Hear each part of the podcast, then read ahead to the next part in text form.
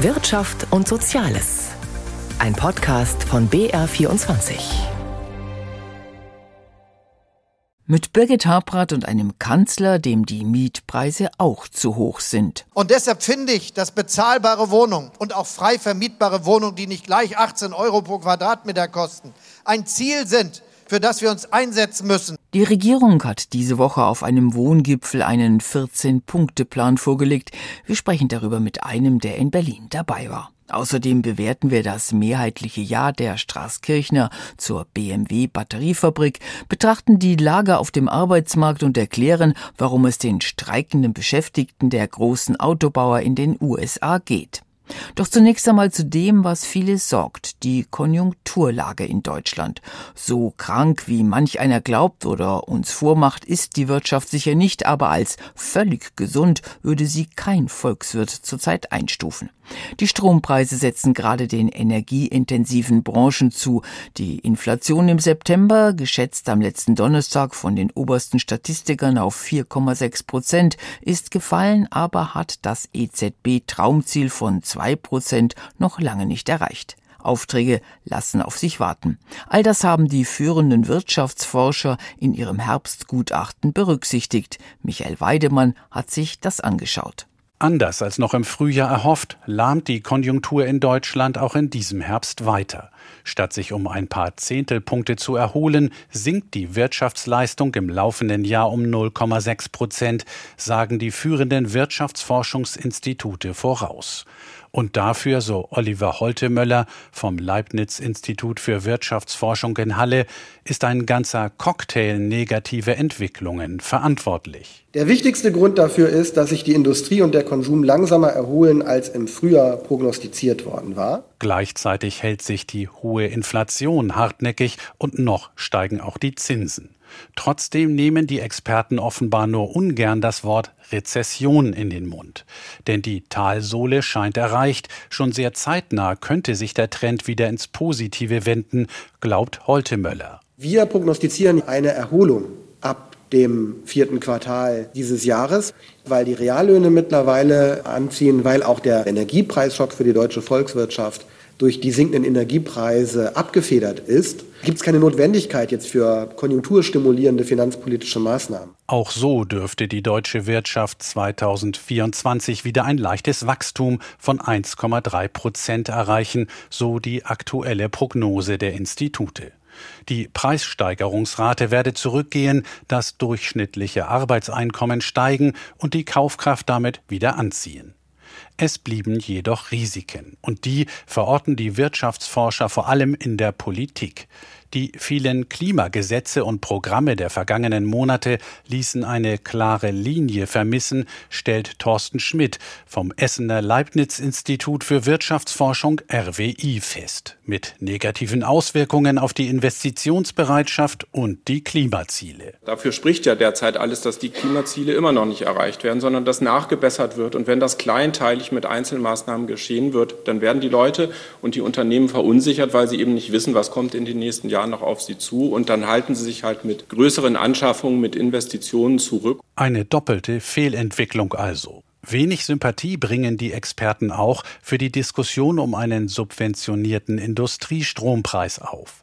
Die dafür nötigen staatlichen Mittel würden an anderer Stelle fehlen, mahnt Stefan Kotz vom Kieler Institut für Weltwirtschaft. Entweder es bedeutet noch höhere Abgaben, die Abgabenquote ist bereits relativ hoch, oder andere wichtige standortstärkende Maßnahmen müssten zurückgestellt werden. Die größte Gefährdung für Wirtschaft und Gesellschaft gehe indes nicht von den Fehlern der Regierung, sondern von den politischen Rändern in Deutschland aus. Da braut sich etwas zusammen, befürchtet Oliver Holtemöller. Seit einiger Zeit gewinnt extremes Gedankengut an Boden, welches Selbstverständlichkeiten in Frage stellt. Darunter fallen der Respekt vor allen Mitmenschen, und vor dem Eigentum und der Handlungsfreiheit anderer. Mögen die unmittelbaren Konjunkturrisiken dieser Tendenz auch begrenzt sein, so gehen von ihr doch erhebliche Risiken für die langfristigen Wachstums- und Wohlstandsaussichten aus. Eine Entwicklung, die noch vor wenigen Jahren kaum vorstellbar gewesen wäre, stellen die führenden Wirtschaftsforschungsinstitute warnend fest. Eine Warnung an all die, die gerade jetzt mit populistischen Parolen die Ängste vor Flüchtlingen oder Einwanderern schüren. Dabei braucht das Land Fachkräfte, anders ist der digitale und nachhaltige Umbau der Wirtschaft nicht hinzubekommen. Auch die Autohersteller sind auf dem Weg in diese Zukunft. Das E-Auto fährt dorthin, aber nur, wenn es mit entsprechenden Batterien ausgestattet ist. BMW will für seine Werke in Bayern eine Montagefabrik bauen. Am geplanten Standort im niederbayerischen Straßkirchen fanden das nicht alle gut. Die befragten Bürgerinnen und Bürger aber sprachen sich in Mehrheit dafür aus. Straßkirchen hat so viele Möglichkeiten, wenn das kommt. Es ist einfach ein Zeichen heutzutage, dass wir das geschafft haben, dass BMW wieder in Bayern investiert und in Deutschland investiert, weil die Spirale geht nach unten, die Wirtschaftsspirale. Ich finde schade, offenbar sind die Niederbayern noch nicht so weit. BMW ist zu mächtig hier. Die Zukunft kann hier nur positiv werden. Dafür muss aber noch einiges getan werden, meint Felix Linke. Das kleine Dorf Straßkirchen sollte bei Bürgerbefragung über die Zukunft des großen Automobilherstellers BMW entscheiden. Und Gott sei Dank, die Bürger haben Ja gesagt. Nein, ganz so war es nicht, auch wenn das natürlich eine rührende Geschichte ist. BMW hätte noch zwei, drei andere Möglichkeiten gehabt, wenn nicht die Niederbayern, dann halt in Leipzig, wo es ohnehin schon eine Batteriefabrik gibt und die liefert auch schon inzwischen bereits für das zweite E-Automodell. Außerdem hat das bayerische Unternehmen sich für das ostungarische Debrecen entschieden, wo die berühmten Debreziner Würstchen herkommen, um dort ein komplettes Werk samt Batteriefabrik neu zu bauen. So ist Bayern nicht immer erste Wahl für BMW, einem Hersteller, der mehr Autos in den USA baut, wie zum Beispiel die teuren SUV und die auch gern in China verkauft. In der Tat ist BMW bislang nicht so richtig auf den Elektrozug aufgesprungen. Mercedes oder der VW-Konzern haben viel mehr investiert in ihre Batterietechnik, was sich vielleicht auch noch auszahlen wird.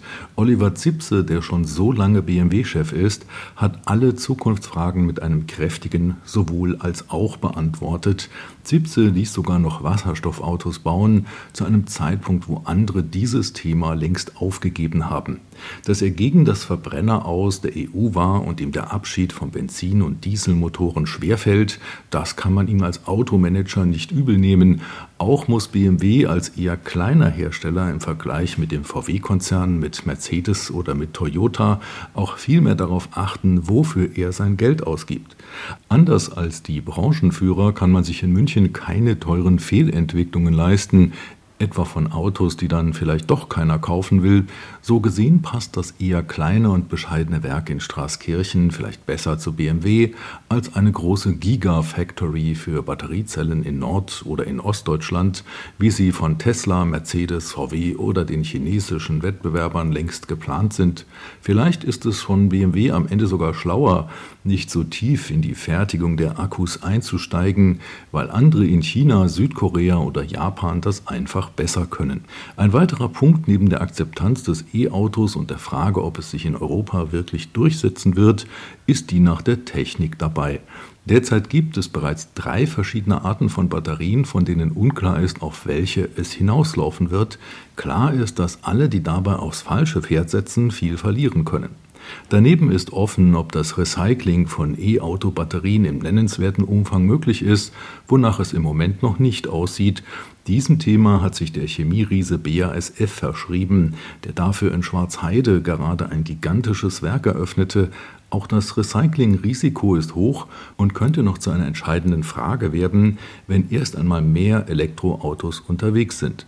Die Antwort darauf, ob und wie sich die riesigen Akkus der E-Autos einmal wiederverwenden lassen, sollte die Branche nicht länger dem Zufall überlassen. Felix Linke kommentierte. Nicht mehr länger dem Zufall überlassen kann die Regierung den Wohnungsmarkt. Der Bedarf gerade in Ballungsräumen ist groß und zwar an solchen Wohnungen, die sich ein Normalverdienender auch leisten kann. Es wird zu wenig gebaut. Viele Projekte werden angesichts der hohen Zinsen und der teuren Baukosten verworfen. Auf einem Wohngipfel verriet die Ampel diese Woche, was sie zu tun gedenkt. Ausbau der Förderprogramme. Die Bundesregierung will unter anderem Familien noch stärker beim Kauf von Wohneigentum unterstützen mit zinsgünstigen Krediten. Damit mehr Familien an diese Darlehen kommen, hebt sie die Einkommensgrenze von 60 auf 90.000 Euro im Jahr an. Auch die Höhe der Kredite wird angehoben, und zwar um 30.000 Euro im Vergleich zu den bisherigen Höchstsätzen. Im Papier der Regierung steht auch ein Wohneigentumsprogramm mit dem Namen Jung kauft alt. Es soll den Kauf von Immobilien ankurbeln, die saniert werden müssen. Um welche Summen es hier geht, ist noch nicht bekannt. Mehr Förderung soll es außerdem für diejenigen geben, die ihre alte Heizung gegen eine klimafreundliche neue tauschen.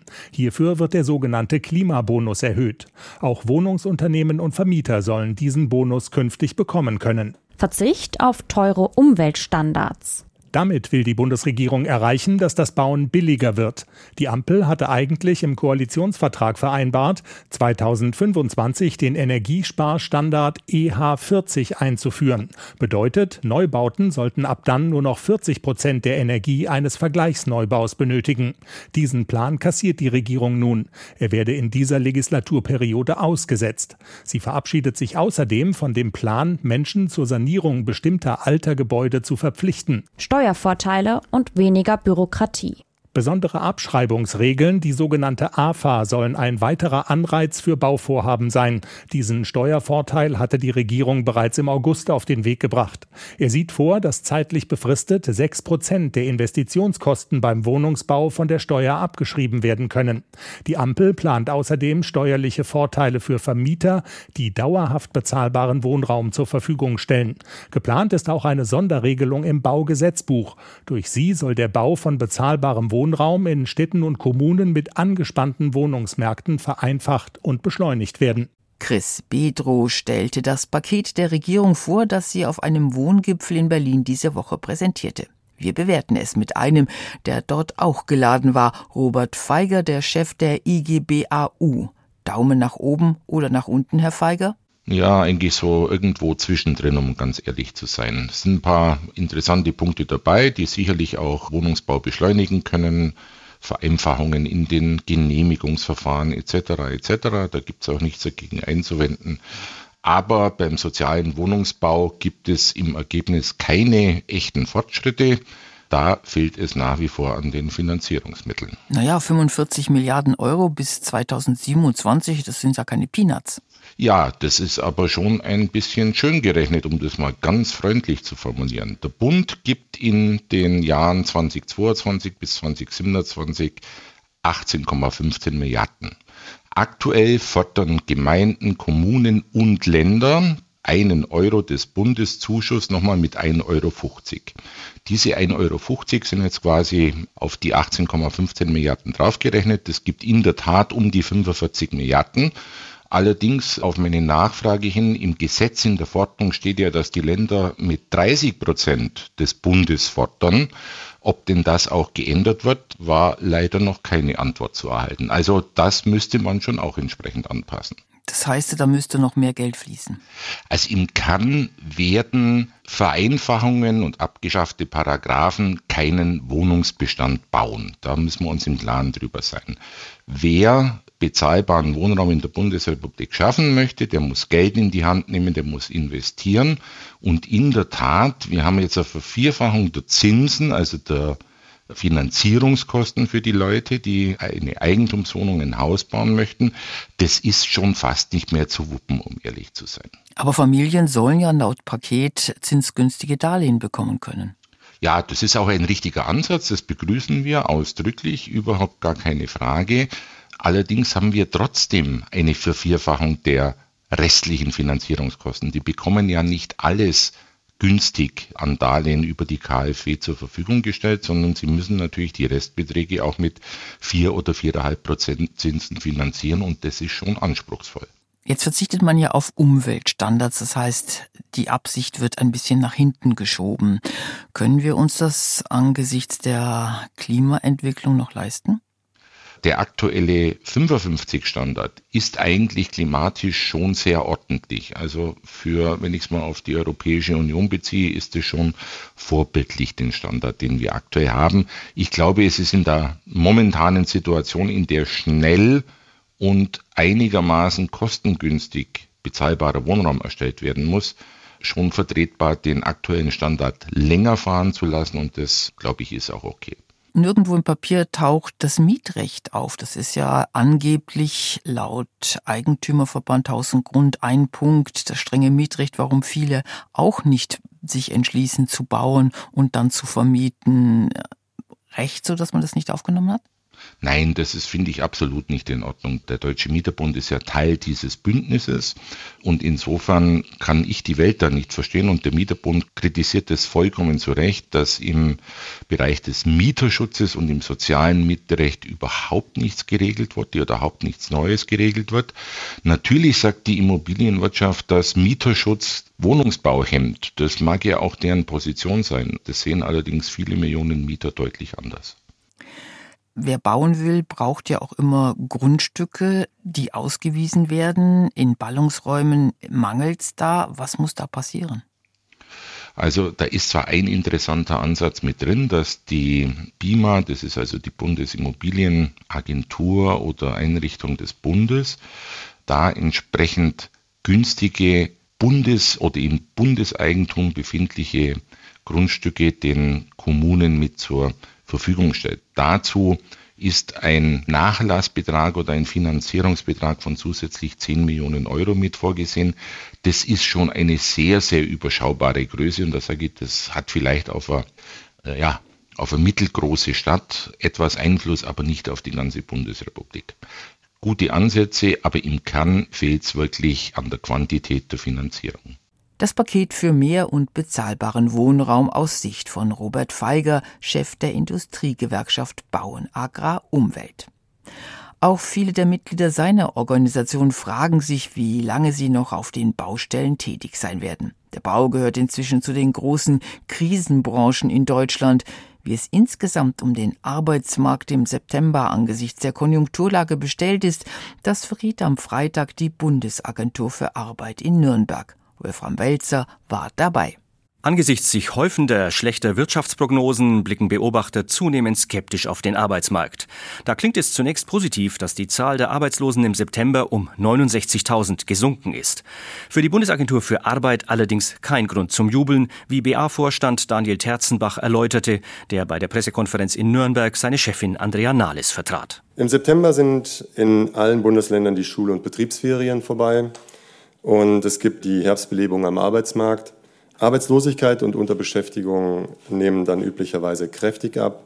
In diesem Jahr fallen die Rückgänge aber vergleichsweise gering aus, denn die Herbstbelebung wird durch die anhaltend schwache Konjunktur gedämpft. 2.627.000 Arbeitslose bundesweit, das sind 141.000 mehr als im September des Vorjahres. Auch daran zeigt sich, dass der Arbeitsmarkt gelitten hat. Dies liegt vor allem daran, dass es für Menschen, die arbeitslos geworden sind, deutlich schwieriger geworden ist, einen Job zu finden. Dies führt auch dazu, dass die Langzeitarbeitslosigkeit zunimmt. Im September waren 927.000 Menschen langzeitarbeitslos. Das sind rund 220.000 mehr als vor der Pandemie. Immerhin, die Kurzarbeit spielt bisher keine große Rolle und die Beschäftigung insgesamt wächst noch immer. Das Wachstum ist allerdings nicht mehr flächendeckend. In konjunkturnahen Branchen wie beispielsweise der Arbeitnehmerüberlassung, der Zeitarbeit, dem Handel, Teilen des verarbeitenden Gewerbes und seit diesem Monat auch im Baugewerbe ist die Beschäftigung niedriger als vor einem Jahr. Und auch in einigen ostdeutschen Ländern stagniert die Beschäftigung. Bemerkenswert zu Terzenbach ist außerdem, wie die Zunahme der sozialversicherungspflichtigen Beschäftigung mittlerweile zustande kommt. Ohne ausländische Beschäftigte hätten wir in Deutschland gar kein Beschäftigungswachstum mehr. Das Vorjahresplus geht bereits seit Anfang dieses Jahres ausschließlich auf ausländische Arbeits- und Fachkräfte zurück. Demografiebedingt sinkt die Beschäftigung Deutscher deutlich. Deutlich zugenommen hat die sogenannte Unterbeschäftigung. Das ist die Zahl der Menschen, die zum Stichtag Mitte September dem Arbeitsmarkt nicht zur Verfügung standen, also zum Beispiel krank waren, an Integrationskursen oder Weiterbildungen teilgenommen haben. Sie liegt um über 800.000 höher als die Zahl der Arbeitslosen, nämlich bei 3.440.000 und damit zu einem Mann, der sich diese Woche als Streikposten in den USA zeigte.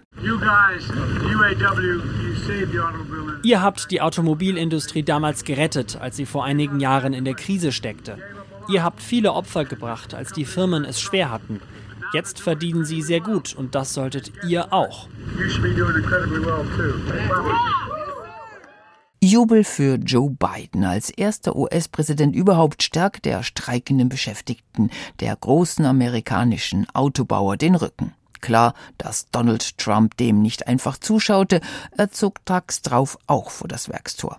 Ein Spektakel im Vorwahlkampf. Aber worum geht es den Streikenden? Ralf Borchert fragte nach. Zum ersten Mal bestreikt die Gewerkschaft United Auto Workers alle drei großen US-Autokonzerne auf einmal Ford, General Motors und Stellantis. Die Gewerkschaft fordert ganze 36 Prozent mehr Einkommen. Sie begründet dies mit den hohen Profiten, die die Unternehmen zuletzt erzielt haben. Besonders erbost sind die Arbeitnehmer etwa darüber, dass sie in der Finanzkrise von 2008 Rückschritte in Kauf genommen haben, um die Unternehmen vor der Pleite zu retten. So wurde ein Inflationsausgleich bei der Lohnentwicklung abgeschafft, nach Ende der Finanzkrise aber nie wieder eingeführt, angesichts der zuletzt hohen Inflationsraten besonders schmerzlich. We have workers that work here that can't even afford to purchase the vehicles that they build.